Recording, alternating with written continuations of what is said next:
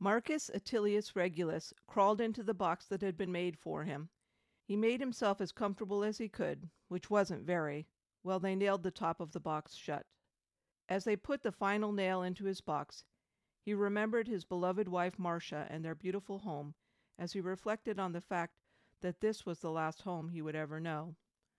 This box had been constructed just for him. Sharp spikes were nailed through the bottom of the box. He had enough room to kneel, but if he were to lay down he would be skewered by the spikes. So here he would kneel for the rest of his short life. If he should fall asleep, he was sure to be abruptly awakened by the sharp spikes skewering his skin. Marcus Atilius knew this was a favored method of torture for the Carthaginians, and he had known this was the risk he was taking. But what else had there been to do? He had been a very successful general in Rome's war with Carthage. He had defeated the Carthaginian fleet and was thereafter able to land his army in Africa to march on Carthage. He inflicted a severe defeat on them at Adys as he approached Carthage. So he was very successful, that was, until he was defeated.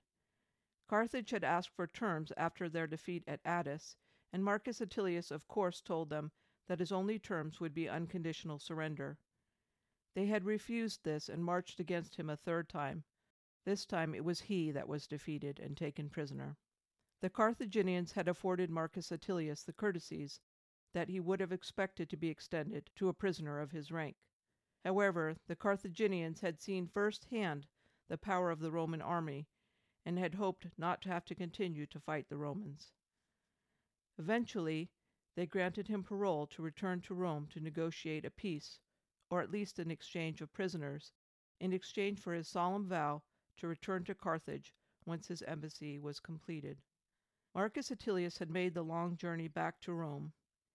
He remembered with such fondness how his children ran and gathered around him, hugging and kissing him. And his reunion with Marcia was so sweet. After his long absence, to have his wife back in his arms again was heaven. Then it was time to go before the Forum to address the Senate. He remembered every word of his address. It had been short and to the point.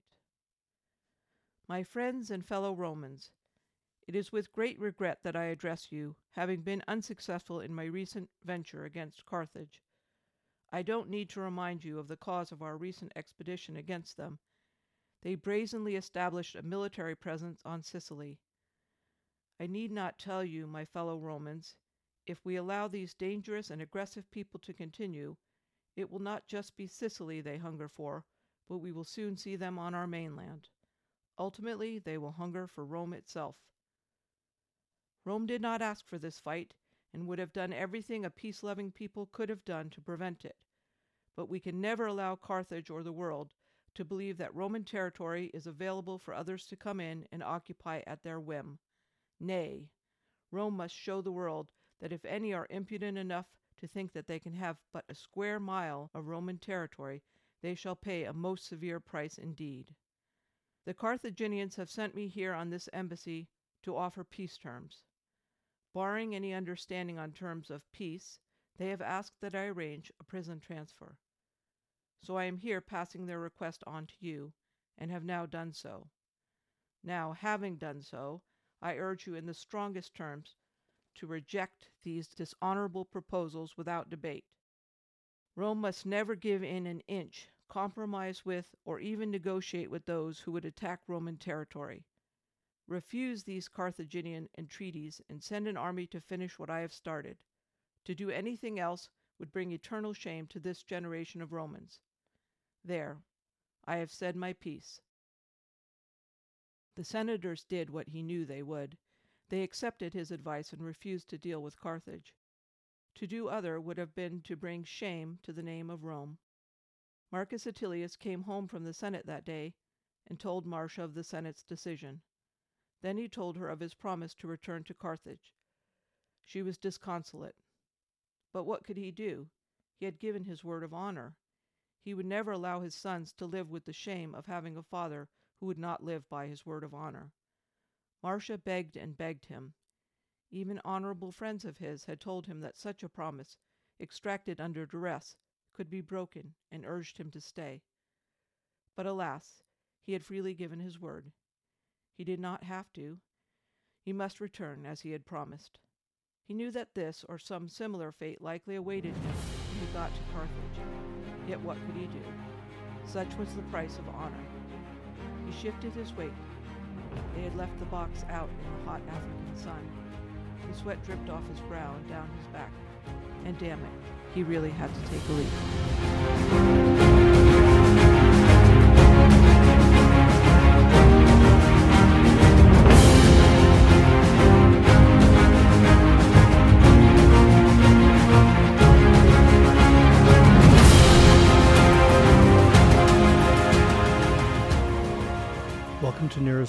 Episode 9 The Decline and Fall of the Roman Republic.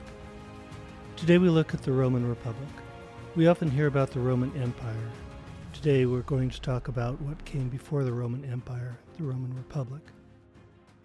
I've led with the true story of Marcus Atilius Regulus because I think it shows an important aspect of Roman culture under the Republic. Marcus Atilius willingly returned to Carthage, presumably knowing what was in store for him when he got there. Why? Because to fail to do so would be to break his word, and this would mean betraying one of his most fundamental values his honor. When I was in college decades ago, I learned this story as simply a true story. And I think that today most people accept it as true, though there are some who doubt whether it actually happened. But for us, it doesn't really matter. What matters is this is a story that gained great currency during the Republic. It became a story that was told and retold with great pride by Romans. It helped them define who they were. It became the equivalent of America's story of George Washington cutting down the cherry tree, where he told his father, I cannot tell a lie. I did it. The important point for us is that this is a story about the kind of character that the Romans valued honesty with an unshakable sense of honor. We've seen culture evolve now since the advent of agriculture from the superstitious belief that sacrifices, sometimes human, needed to be made to assure plenty of rain for crops, victory in war, etc., to the kind of martial culture that we've seen that places value on bravery and skill in war at the apex of society's values, to the primary values of honesty and personal honor that we see in the story of Marcus Atilius Regulus. Rome was certainly not the first society that valued this kind of honor. Sparta did, but in Sparta it was mixed with a much stronger martial culture. It can also definitely be seen in the culture of Athens as well as other cultures. It's my argument, though, and I think the literature of the Roman Republic bears this out, that it's under the Roman Republic that this kind of nothing is more important than my personal honor really establishes itself. Honor becomes a predominant cultural trait for the first time. Why did this value come to such prominence? My argument, like before, is that it's the power of chaos. We saw the power of chaos work under Athenian democracy and the amazing strides it brought us in the field of human thought. But Athenians were thinkers.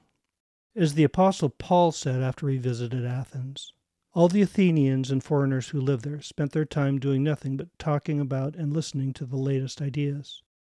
The great leap forward that chaos brought them was in the field of philosophy. Let me remind you that by chaos here, I'm of course talking about the millions of interconnected transactions that were fostered by Athenian democracy. The Romans, however, weren't great thinkers, they were great doers.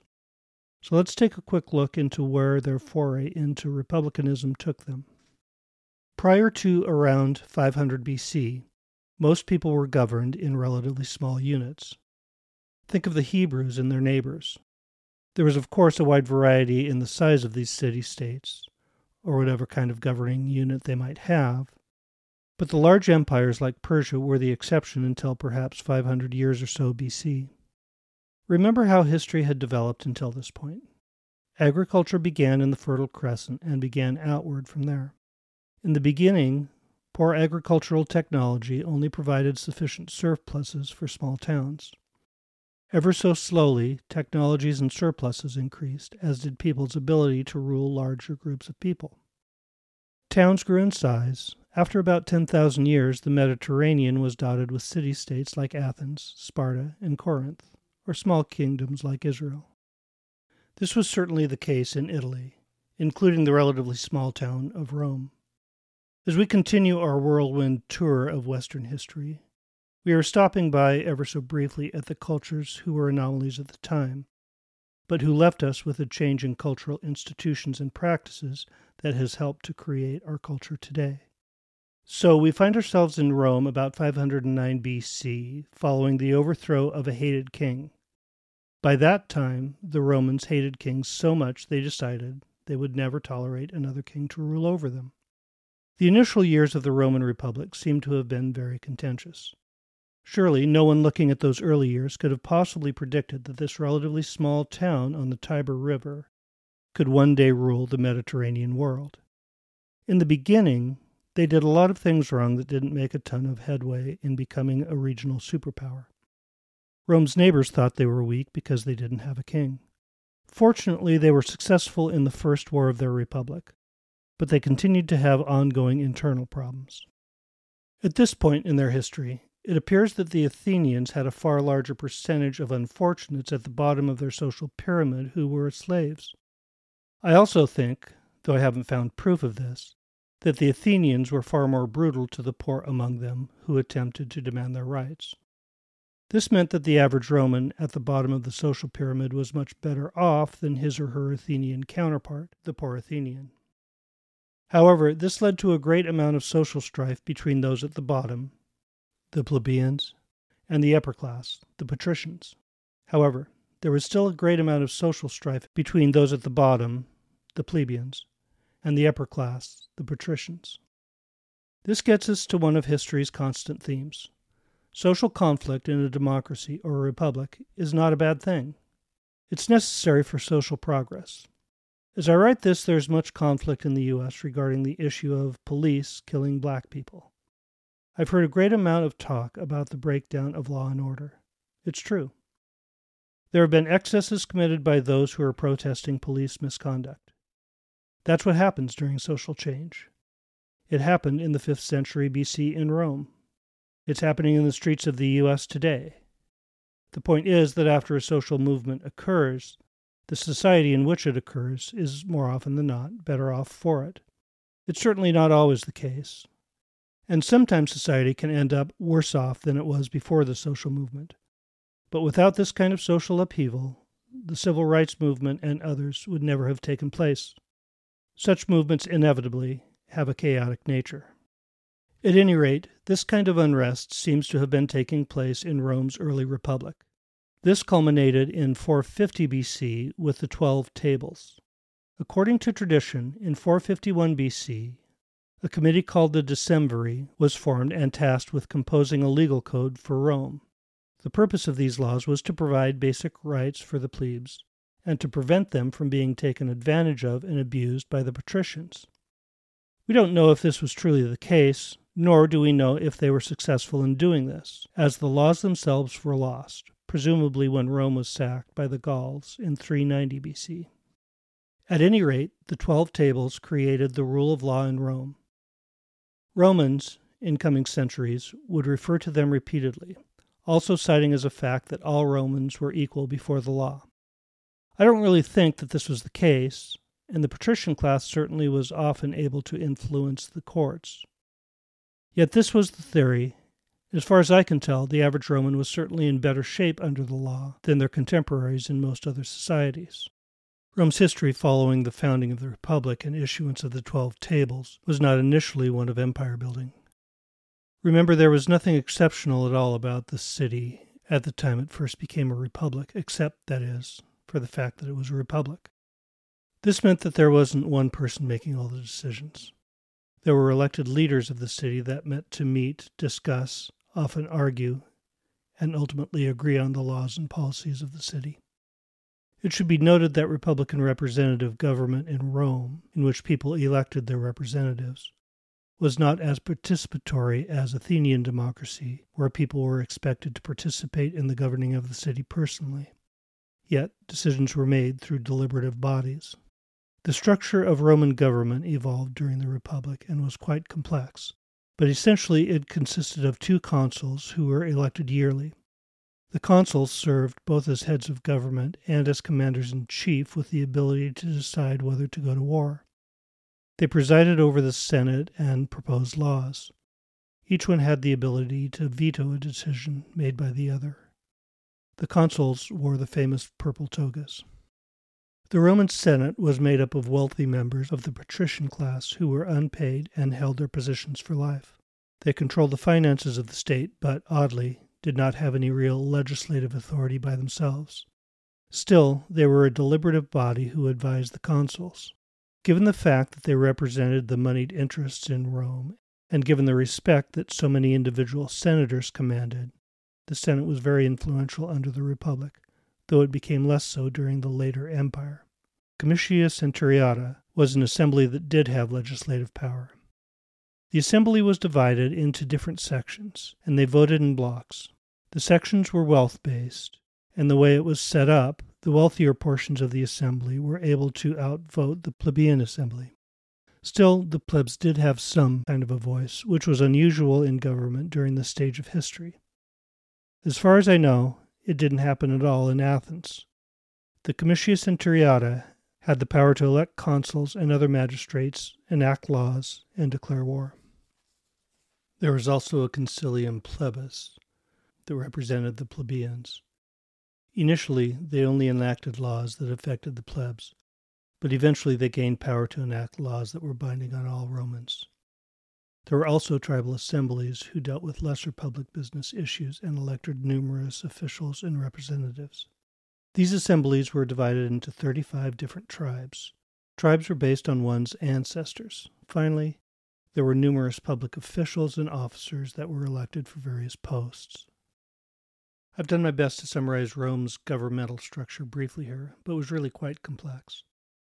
All the complex machinations of Roman government meant that there were many thousands of men, yes, at this point they were still all men, entering into millions of meetings, conversations, and other communications attempting to influence others about the rightness of their proposed tactics, plans, and reforms. Compare this to a typical monarchy. In a monarchy, there's one person making the decisions. All the ministers and mechanisms of government are there to effect the will of the monarch. This has sometimes worked well when there is an extraordinary person as monarch. Over time, however, it's never worked that extraordinary monarchs are found to rule states for long. Probably because inevitably the crown will pass to a poor monarch at some point during the dynastic succession. And with this, the state inevitably declines. In a democratic or republican form of government, however, decision making authority is not placed into the hands of one sovereign, nor does the entire apparatus of government exist to influence and enact his or her wishes. Rather, decisions are made with the input of many people. In Rome, these included the Senate, the Comitia Centuriata, the Concilium Plebis, numerous other lower assemblies, and a profusion of other consuls, magistrates, and other officials. For the Etruscans, Rome's neighbor, to pass a law, it took a king to declare the law. For Rome to pass a law, it took scores, if not hundreds, of men having thousands of conversations before the law passed. During this process, a law cannot progress towards being passed unless a majority of people can be convinced that it's in the best interest of the state. As the discussion and debate surrounding the law make their way through the various deliberative bodies, the shape and form of the process seems to follow the laws of chaos. Have you read James Gleick's book, Chaos, yet? I'm still recommending it. All of this doesn't guarantee that any one piece of legislation will necessarily be better than a law that a monarch might make, but it seems to generally ensure that laws passed by democratic governments will, over time, be significantly better for the country than those of a monarch. There are certainly exceptions to this. I'm thinking particularly about the Russian monarch Peter the Great. He was czar of a backward and isolationist Russia from 1682 to 1725. He decided to open Russia and westernize their government and institutions. Following his reign, Russia was in a much better position financially and internationally, and peasants were much better off than they would have been under a republic, as Peter's reforms had been strongly opposed. The electorate would presumably have voted to continue Russia's isolationist policies. This is the exception, however. Nothing shows the power of chaos better than Rome. It was a very small and insignificant city in 509 BC when the Republic was founded. We've seen different states have different personalities and interests. Ancient Israel was interested in their religion, certainly after their Babylonian captivity at least. The Athenians were very interested in their intellectual and cultural life. The Persians were into empire building. Of course, the Athenians were interested in their empire, and Israelites were into expanding their landholdings at points. But these weren't their primary focuses. The Romans were observant in their religious practices and beliefs, and they enjoyed plays, poetry, and philosophy within limits. But these were not their focus. They were more like the Persians. If religious devotion was the emotion that motivated Jews during this period, it was acquisitiveness that motivated Romans. The upper class Romans were, mostly, not all, motivated to have large estates, many slaves, and much wealth. This acquisitiveness did not stop when they governed their country. Like the Persians, Roman patricians uniformly desired land and foreign provinces. As I've mentioned, Rome did not jump out of the gates as a world power after it declared itself a republic. It was a relatively small city at the time, and in fact initially found itself on the defensive and fighting for its life against the Etruscans. After that, the early history of the Republic is a history of occasional wars against local foes. Rome was successful in most of these, but not all. In 387 BC, it was sacked by the Gauls, an episode showing that Rome still had not attained the military strength that it would ultimately develop. After being thoroughly sacked, Rome rebuilt and reinforced its walls and set about to rebuilding its city and military. One of history's constants is that generations who have endured great military battles seem to be able to accomplish great things, like rebuilding a state back to a stronger condition than it was before the war. Following the sack, the Romans rebuilt the walls of the city, around all seven of Rome's hills.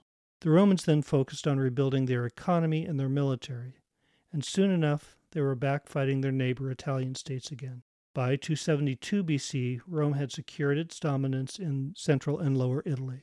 So it took them about 240 years from the founding of their republic to subdue the lands surrounding them. At the time, war was different than it is now. The phrase, to the victor go the spoils, truly applied to warfare in the waning years of the BCs. It was expected that when an enemy was defeated, the victor would sack the defeated cities and take back whatever riches they could carry as their booty. Thus, by the time Rome had conquered central and southern Italy, the Romans had acquired a fair amount of wealth. Not only this, but with all the lands that had been conquered, we begin to see the great estates worked by masses of slaves that will become standard in the later empire. It's a common misconception, especially by armchair generals who love to read history books about war and watch war shows on TV, that strong militaries make for strong countries. I've never understood this. Even a cursory reading of history reveals that this isn't the case. It's strong economies that are able to sustain strong militaries during the course of long military campaigns. By this point, about halfway through the Republic, Rome had amassed enough wealth not only to pay for formidable armies, but to build ships and provision them, provide the supply lines, and carry out all the other capital intensive things required to maintain successful military operations in foreign lands. Rome would conquer more lands in the second half of the Republic, but before there was much more conquering done, Rome would find itself at war with the other superpower in the Mediterranean, Carthage, from which our opening vignette was taken. There are three so called Punic Wars against Carthage altogether, and Rome came very close to being defeated in the second of these by the Carthaginian Hannibal, who famously attacked the Roman army with his war elephants. The history of the Mediterranean would have been very different if Hannibal had been successful in defeating Rome. He did not, though, and Rome was ultimately successful in the third of these wars. And by that point, the Romans were so mad at Carthage, not only did they completely raze the entire city to the ground, but they sowed the land with salt so that it could never grow crops to support another town. Following the Punic Wars, there was again some social strife Rome had to take care of before they could get back to empire building. There's been much talk in recent years about what President Reagan termed trickle down economics. The idea, of course, being that if the rich just get richer, then the economy will improve and people at the bottom of the income spectrum will improve their lot too. One has only to look at ancient Rome to tell that this isn't the case. There was fantastic wealth at the top of Roman society, yet the plebs continued to be extremely poor. This disparity between the rich and the poor led to the election of two brothers, Tiberius and Gaius Gracchus, who were politicians elected by the plebs. Both worked very hard for land reform to allow those at the bottom of the social period to share in Rome's wealth. Such reform would mean that Rome's patrician class would have to give up some of their land or forego the acquisition of future land as Rome conquered more territory. This set up an epic struggle between the patricians and the plebeians in Rome. We don't have time to go into it here, but both the Punic Wars and the tribunates of the brothers Gracchus are very worth some reading on your own. Spoiler alert, it didn't go well for the brothers. The Senate was too strong and their opposition to land reform too intense. Both Tiberius and Gaius were killed. Actually, Gaius committed suicide when it became obvious that he was about to be killed. Another part of the history of the Roman Republic concerns what is known as the Social War. By the end of the Republic period, the states in Italy that Rome had conquered had considered themselves Roman for some time. They were called the Socii, and by this time they had fought alongside Rome in several wars. Now they rebelled and demanded citizenship or independence. After fighting with them for a couple years, Rome granted citizenship at least to those who were not the worst of the rebels. Now everyone was happy enough to go home. The first war with Carthage occurred in 264 BC, and the social war was over in 89 BC. During this turmoil, Rome was still expanding its borders. Beginning in about 215 BC, Rome fought a series of engagements in Greek and Macedonia. They could only pursue these sporadically because of the Punic Wars, but eventually both Greek and Macedonia were defeated and put under Roman control by around 150 BC.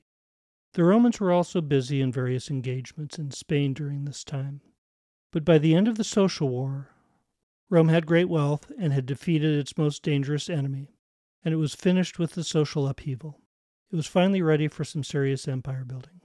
Thanks largely to the generalship of Julius Caesar and Pompey, Rome soon conquered Gaul, now called France, Armenia, Syria, Egypt, and Palestine, that is, ancient Israel, as well as other lands. Of these, I think Egypt would end up being the most important for Rome, as the rich farmland in the Nile Delta would go far towards feeding the ever increasing population of Rome in the coming centuries.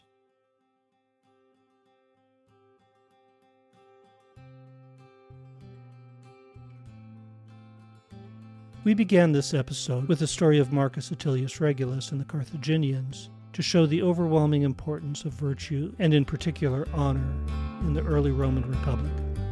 Sources show a marked change in the place of virtue in the average Roman's life and in public morals by the end of the Republic. Divorce, which was rare during the early and middle Republic, was common by the end.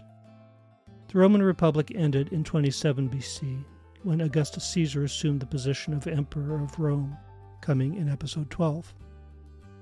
It would only be a relatively few years later that the Emperor Tiberius would have to ban kissing due to an extreme epidemic of oral herpes. We've seen the incessant political unrest at the bottom of the social order caused by excessive poverty of the plebs. A deep understanding of the social history of Rome during the last 50 years of the Republic is difficult, as Roman authors almost always wrote about Roman upper classes. Yet books written by later Roman authors, such as Livy and especially Juvenal, seem to indicate a Rome in which the social values were in serious decline compared to the Rome of Regulus. Another trend was also occurring at this time that would help bring an end to the Roman Republic. By this time, sufficient wealth had accumulated in the hands of a very few, such that a small number of super rich patricians were able to raise their own armies as opposed to leading armies raised by the state. These armies were loyal to their self made generals. Some of the writings lead me to believe that some of the followers of the generals, like Caesar, verged on hero worship. With their wealth, they were able to buy the loyalty of enough prominent Romans that consulships in the late Republic had everything to do with military power and money and little or nothing to do with who the voters thought would make the best consuls. With all these factors in play, Julius Caesar was on his way back to Rome from conquering Gaul. He knew that he would be facing severe political opposition when he returned to Rome. He also knew that if he brought his army with him, no one could dare oppose him. There is a Roman law that no one could bring an army further south than the Rubicon River that flowed in northern Italy. On January 10, 49 BC, Caesar sat with his army on the northern bank of the Rubicon. At one point, any upper crust Roman like Regulus would have been fiercely loyal to the Roman state. Breaking the law and marching an army on Rome would have been unthinkable to any Roman statesman in Regulus's day. It wasn't to Caesar. With the words, Let the die be cast, Caesar led his troops across the Rubicon and to Rome. The position dictator was a position that had existed in Rome since the early Republic. It was a position that was filled from time to time during periods of war. It was always a temporary position. However, in 44 BC, Caesar was appointed dictator for life. Many in the Senate felt they couldn't stop him, but some did. On the Ides of March, 44 BC, Caesar was stabbed to death by 60 conspirators, led by his good friend Marcus Junius Brutus. Sadly for the conspirators, their assassination could do nothing to stop the dissolution of the republic that had lost the values that it had been founded on. We'll pick up from here with episode 12 on the Roman Empire. But first, we'll need to take another trip to the Holy Land to see what's happening there at this time. Our read this week is Cicero, Selected Works, translated by Michael Grant. Okay, you may have a little difficulty getting through all of it. It's not bad at all, or difficult to understand. It's just a lot of moralizing in one book. You might want to take it in smaller chunks. If you don't make it all the way through, that's fine. You'll get the idea by the time you're halfway through or so. I just think it's good to understand the mindset of a patriotic Roman during the Republic. Actually, Cicero was a Roman statesman at the end of the Republic, but he had the old values. His attitude was typical of any Roman during the first half of the Republic. They didn't serve him well at a time when other patricians no longer held his values. He ultimately was sentenced to death by those who did not share in his kind of patriotism. The story is a very good one, and a biography of Cicero is far more interesting than his own writings, which gets to my point. There's so much fascinating history that we've had to pass over entirely today, or just pass by at 30,000 feet, that I encourage you to read anything on the Roman Republic. And just so I won't have to repeat myself, the same is even more true about the Roman Empire. See you next time.